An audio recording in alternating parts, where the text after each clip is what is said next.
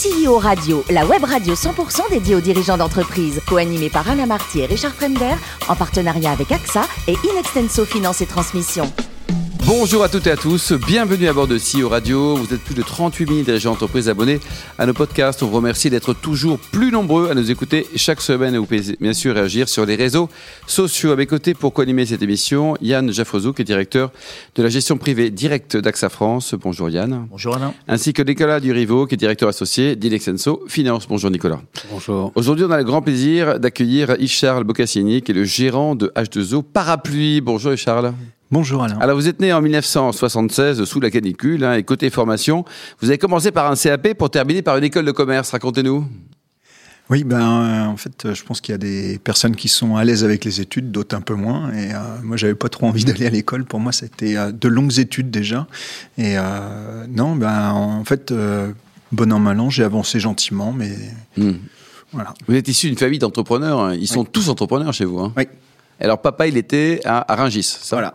Et il faisait quoi, Rungis? Et ouais, Donc en fait, euh, il faisait de l'emballage alimentaire. Donc en fait, on vendait tout ce qui était euh, emballage, euh, manutention, papeterie. voilà, on avait à peu près 5000 références. Et alors, comment fait-on pour acheter la boîte de son père? Mon père, lui, ne voulait pas vendre. Il était bien à. Et ouais, c'était un peu au forcing quand même. Euh, moi, j'avais envie d'être entrepreneur. Et il m'a dit, je te la vendrai à 35 ans. Et puis je lui ai dit, bah écoute, euh, voilà, c'est pas grave, mais euh, moi, je vais aller voir. Enfin, je, veux, je voulais monter. j'ai toujours voulu être entrepreneur, donc je lui ai dit non, ça sera pas possible. Et à un moment, je pense que j'ai dans une négociation, c'est toujours il y a des mots qui, qui, comptent. Et à un moment, je lui ai dit, écoute, papa, la, ta boîte, moi, je sais ce qu'elle vaut. Mais euh, je pense que trouver un gars qui va mettre autant d'argent sur la table pour se lever à 4 heures ou à 3 heures du matin, je suis pas sûr que tu vas trouver. Hmm. Et je dis, là, tu as un pigeon, c'est ton fils, mais c'est pas un pigeon. Moi, je pense que je peux faire quelque chose. Après, si tu me la vends pas, c'est pas grave. Mais je pense que tu as une occasion de la vendre. Et on a déjà eu le cas sur le mine, parce que d'un copain qui a eu une opportunité à 58 ans, il a dit c'est trop tôt et il l'a revendu, je crois, à, enfin, il l'a revendu à 70. Quoi. à 70, quoi. Il se lever à 2 heures du matin, lui, il était à la marée, c'est violent. Hein. Et vous l'avez racheté avec le frangin ou tout seul? Oui, non, non, avec, avec mon frère. Tous les deux, enfin, 48, 48. 48, 48, on n'est pas à 100 là. Et 4 pour. Euh, un bah, fond? Pour le paternel. Pour le paternel qui est resté. Donc là, tout va bien, la boîte se développe, et puis dix ans après, 2017, euh, c'est la fin de la relation amicale avec le frangin. Ouais. Et diplomatiquement, comment on dit? On dit qu'il y a divergence de point de vue? Voilà, tout à fait. Ouais. Et donc finalement, vous décidez de partir. Pourquoi ça, avec un peu de recul, c'était bien de partir? Je sais pas. Euh, je sais pas. Euh, après, euh, on avait une, une boîte qui tournait bien. Euh, moi, j'avais vraiment des projets euh, ambitieux pour l'avenir. Je voulais partir au niveau national. On était quand Ringis, c'est un petit monde quand même. Oui. Il y a combien d'entreprises sur le sur Ringis Il y a 1200 entreprises. 1200 entreprises. Quoi. Ouais, et sur, une ville dans la ville. Euh, ouais, c'est ça. Bah, c'est ce qu'on dit, hein, de Ringis. Et il y a 270 hectares, donc c'est quand même. Euh, on est aux portes de Paris. Mais euh, non, je pense que bon, bah voilà, on a eu des, des divergences de vues, comme dans beaucoup d'entreprises. Hein. De toute Bien façon, c'est donc voilà. Mais Et pourquoi euh, c'est vous qui êtes parti, pas lui? Bon, discussion. Parce que non, mais non, parce qu'à un moment, c'est c'est un copain. Enfin, ça a été assez dur. Ça s'est fait sur deux ans. Et en fait, à un moment, j'ai un de mes copains. Il m'a dit, mais euh, j'ai eu la chance toujours d'être bien entouré par mes amis. Et à un moment, il m'a dit, tu sais, on n'a pas souvent la chance de pouvoir changer de vie. Hmm. Et en fait, moi, ça, ça m'a séduit. Et à un moment, je me suis dit, bah ouais, pourquoi pas. Et en Vous fait, avez quel âge là? Bah, je, bah, moins 5 ans, quoi. Ouais. Je sais pas, 39. Euh, J'avais une, une vie qui était très. euh, J'ai adoré les, les halles parce que c'est c'est un monde. On se lève tôt, on se couche aussi tard parce que en fait tout le monde on vit en décalage. Donc euh, quand il y a des formations, parce que j'ai fait quand même pas mal de formations à côté, euh, il y avait des rendez-vous, il y avait des cocktails. Bah, le soir on rentre, hein, il est 22 h 23 h En étant debout à quelle heure? Bah, à 4 heures. Enfin, on se lève à 4 heures. Donc, euh, et encore, moi, j'étais euh, parmi les privilégiés parce qu'il y en a beaucoup qui commencent à 11 heures hein, dans les halles. Donc, euh, Alors là, donc vous partez et donc vous décidez de racheter une boîte. Donc vous avez mis combien de temps Parce qu'à l'époque, vous n'aviez pas connu une Extenso, hein, je suppose. Non, alors non, bah, par contre, je les ai, euh, je les ai connus un petit peu euh, grâce à, au CRA. Donc, j'ai fait une formation pour le rachat d'entreprise. Donc, Ouais. euh, j'ai j'ai rencontré des experts. Et vos critères, quels étaient les critères, Yves Charles Alors moi déjà en, en taille, moi je voulais la moitié de ce que je faisais euh, avec mon frère, donc à peu près euh, 15 salariés et puis euh, 2-3 millions d'euros. Et, euh, et puis mes critères, si c'était protéger un savoir-faire tout de suite, je savais pas ce que j'allais faire, un produit exportable et une fabrication française. Ça, c'était ma feuille de, de cadrage. Et, euh, et en fait, euh, donc dans la négociation avec mon frère, je lui ai dit, écoute, euh, on s'était mis d'accord sur un prix, on avait fait une valo, et, euh, et donc moi j'ai dit, bah écoute, moi tant que j'ai pas trouvé de boîte, je quitte pas, parce que moi j'ai toujours, enfin, aimé travailler. Donc en Bien fait, j'ai fait trois jours par semaine à Rungis, trois jours sur Caen. Euh, je voulais me rapprocher un peu de mes racines normandes. Et, euh, et là, en fait, euh, quand j'étais, je suis rentré au CRA, ils ont dit 24, euh, il faut 24 mois pour trouver une boîte. Et moi, je me suis dit, il en est Trop hors de long. question, trop long. Donc, je me suis fixé. Et on était une vingtaine à reprendre des boîtes dans la formation. Et ils nous ont dit, de toute façon, il y en a que six. Alors, un, je me suis dit, je serais dans les six premiers et je serais le premier à reprendre. Donc, j'étais le deuxième. Et H2O, alors pourquoi? Comment vous l'avez trouvé H2O Bah, bizarrement, euh, bizarrement, c'était pas du tout dans mon cadrage au niveau de la taille, parce qu'en fait, quand j'ai racheté l'entreprise, on m'a dit, enfin, quand j'étais la visiter, c'était 250 000 euros de chiffre d'affaires et deux personnes, moi compris.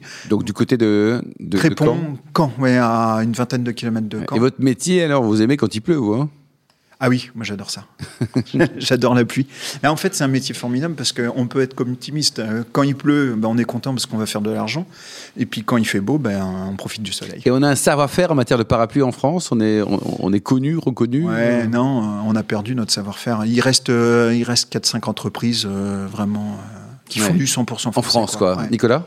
Est-ce que vous avez un parapluie H2O, là Parce que vous avez une bonne tête, mais est-ce que vous avez un bon parapluie? Mais je connais bien H2O parce que j'ai une maison euh, pas très loin à Vers-sur-Mer, mais Ah oui Euh, Ah oui, alors là, très près. hein. Alors là, il faut aller visiter le- la manufacture ou l'usine, je sais Ah pas quel est le terme que vous employez. ma, ma question, c'est, on connaît aussi votre concurrent à, à Cherbourg. Est-ce qu'il faut être en Normandie pour faire du parapluie? Ah non, alors la base de- du, du parapluie, c'est Aurillac. Et puis. euh, Aurillac? Oui, Aurillac, ouais, c'est la base. Il euh, pleut beaucoup là-bas, Aurillac? Non, mais c'est pas ça. Alors, c'est super. il y a- Enfin, c'est une l'histoire. rugby là-bas, mais. Non, ben en fait, euh, non, c'était les comment les pèlerins euh, qui passaient par là et qui euh, prenaient l'or pour euh, pour, pour l'amener en Espagne à Saint-Jacques-de-Compostelle et qui ramenaient du cuivre. Et en fait, le cuivre, il faisait tout ce qu'il s'appelle la dinanterie. En fait, euh, toutes les petites pièces du parapluie, ils avaient du bois et les marchands de bestiaux allaient aussi en Espagne pour vendre le- les, les bœufs. Ils ramenaient du, du tissu. Donc en fait, ils avaient tous les composants pour le faire. Donc ça a été vraiment la base. Et, et puis après, ben, il y avait des colporteurs qui allaient vendre un petit peu partout. Et il y a eu des, des boîtes qui se sont montées un peu partout. Et en fait, euh, dans les années euh, 60, il y avait quand même des boîtes de 400 personnes. Ah, quand même ouais. Ah ouais, c'était énorme. Et en fait, avec l'Allemagne. On n'a pas encore inventé les Chinois à l'époque. Hein. Non, mais c'est ça qui est, qui est dommage, c'est qu'en fait, on a désindustrialisé une industrie qui marchait super bien. Il y avait des boîtes euh, en or, il y avait un savoir-faire extraordinaire, il y avait en- aussi des, comment, des fournisseurs euh, avec, euh, bah, au niveau du tissu, au niveau des montures. Enfin, il y avait une pléthore de choix. Et en, dans les années 90, tout le monde a délocalisé. Ils se sont tirés une balle dans le pied, quoi. Nicolas? Ouais, Comment vous avez financé la- l'acquisition de cette entreprise du coup? Bah, par le par le crédit, euh, bah, par le crédit. Et puis après, bah, j'avais enfin j'avais vendu. aussi de. ouais. Et puis oui, il y a beaucoup de choses que j'ai fait parce que euh, c'est difficile de passer d'une boîte. Enfin, on n'était pas tout à fait 30, on était 27, de, et puis de passer à 2. Donc la, la Deux chute, plus vous elle- ou dont vous? Non, non, dont moi. dont- Ah oui, deux. Donc, euh, ouais, ouais, Donc on un a- plus un, au début, quoi. les- les- c'était un peu. Et, et, euh, non, non, euh, donc oui, hein, moi j'ai beaucoup injecté pour, euh, pour gagner du temps, surtout que enfin, c'était un peu une folie quelque part, parce que c'était juste un atelier, hein, il y avait, rien- il y avait rien. Ouais. Donc, Et combien vous êtes aujourd'hui? Là, on est 7. 7 Mm. Ah oui, donc vous avez euh, recruté du savoir-faire. Ouais, et puis 7, mais on a été freiné par le Covid. Donc, euh, moi, je pense que dans quelques années, on sera beaucoup plus et on fera beaucoup plus. Nicolas? Justement, quelles sont vos pistes de développement alors pour les, les parapluies? Mais Il y, en- il y en a, il y en a plein. Euh, Bon, déjà, euh, alors, euh, on a de plus en plus de fréquentation sur le site puisqu'on produit devant les, les clients. Donc, ça, ça c'est quelque chose qui plaît beaucoup.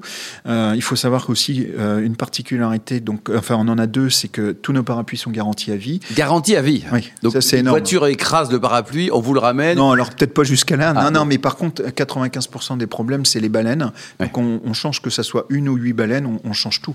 Donc Gratos. ça, Ouais. On l'envoie, Ouais. vous réparez, Ouais. et on, il vous paye les frais de transport, je suppose, et vous renvoyez le parapluie. Voilà. Mais alors, pourquoi, pourquoi garantie à vie? Un, parce que mes prédécesseurs faisaient ça, mais pourquoi aussi? C'est parce qu'il faut savoir qu'à l'heure actuelle, euh, de, le parapluie jetable, comme on a depuis les années 90, c'est entre 10 à 15 millions de parapluies qui sont détruits chaque année De 10 à 15 en France? en France. Et au niveau du monde, c'est enfin, énorme. On n'a pas de chiffres de, de ce côté-là. Mais à l'heure actuelle, euh, vu ce qui se passe à l'heure actuelle, on ne peut plus continuer comme ça. Surtout qu'un parapluie n'est pas recyclable s'il n'est pas démontable. Enfin, il n'est pas démontable, hormis si on, hein, il faut, faut le démonter. Vous un petit coup de tramontane du côté de Perpignan, il va vous le démonter, non? C'est Mais non, parce qu'il y a du bois, il y a toujours le problème de la poignée, il y a les pièces de plastique. Donc en fait, nous, euh, on s'engage à ça. Et mes prédécesseurs le faisaient. Et euh, moi, je trouve que c'est une super entreprise avec de belles valeurs. Nicolas, c'est un beau produit marketing. La promesse à garantie à vie, c'est top, hein, notamment Oui, pour le je- jeune calmant. Là, c'est Je, je crois que notamment vous avez eu le, le label entreprise euh, du patrimoine vivant. Oui, tout à fait. oui. Qu'est-ce que ça vous a apporté justement d'un point de vue euh, peut-être financement, aide euh, Alors, euh, du, du, du client Alors, euh, financement, aide, euh, rien. Quand même un petit peu de notoriété. Maintenant, quand je dis que je suis entreprise du patrimoine vivant, ça a quand même euh, un, bon écho.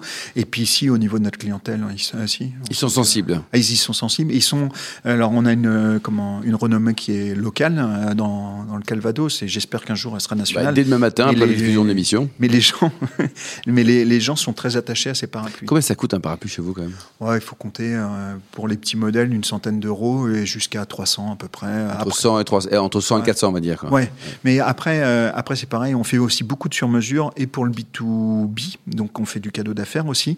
Euh, donc ça, on, des fois, on fait des demandes un peu particulières. On travaille euh, et puis on fait aussi du sur-mesure pour des particuliers, donc on peut arriver sur des parapluies beaucoup plus chers. Yann, vous avez un parapluie euh, H2O ou pas? Pas encore, pas encore, mais la garantie à vie, ça. Ouais, Ça, pour un assureur, la garantie à vie, c'est sympa. Quoi, oui.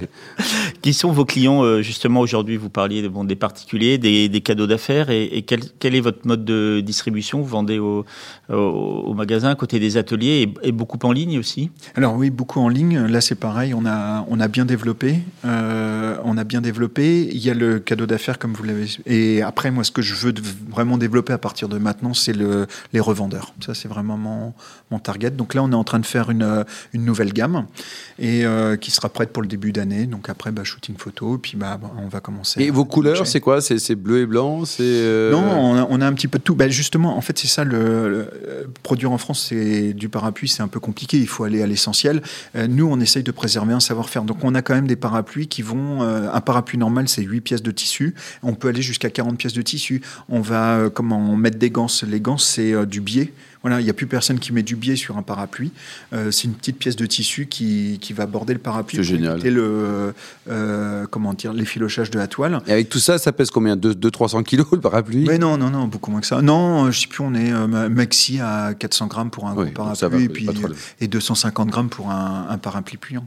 Yann Et donc vous projetez de, de commercialiser via des revendeurs et peut-être aussi de travailler avec des maisons de luxe qui voudraient avoir un parapluie français de, Oui. de bonne qualité? Oui, oui, oui. Alors ça, moi, ça, ça fait partie de comment de mes de mes objectifs. J'espère qu'un jour, euh, je réussirai à travailler avec eux. À l'heure actuelle, c'est on n'arrive pas à trouver des accords au niveau des prix. Quoi. Ils sont encore en- trop habitués aux prix euh, Les Chinois? asiatiques, oui, c'est ça. Mais euh, un jour, ça viendra. Et, enfin, comment euh, trouvez-vous et faites-vous pour former vos salariés sur un métier qui est aussi euh, spécifique? Euh, alors il y a un après, enfin un avant et un après Covid. Avant le Covid, on n'avait vraiment pas de problème. Euh, moi, j'aime bien faire des recrutements euh, groupés, c'est-à-dire on prend une dizaine de personnes, j'explique les valeurs de l'entreprise, j'explique ce que je veux et où je veux aller.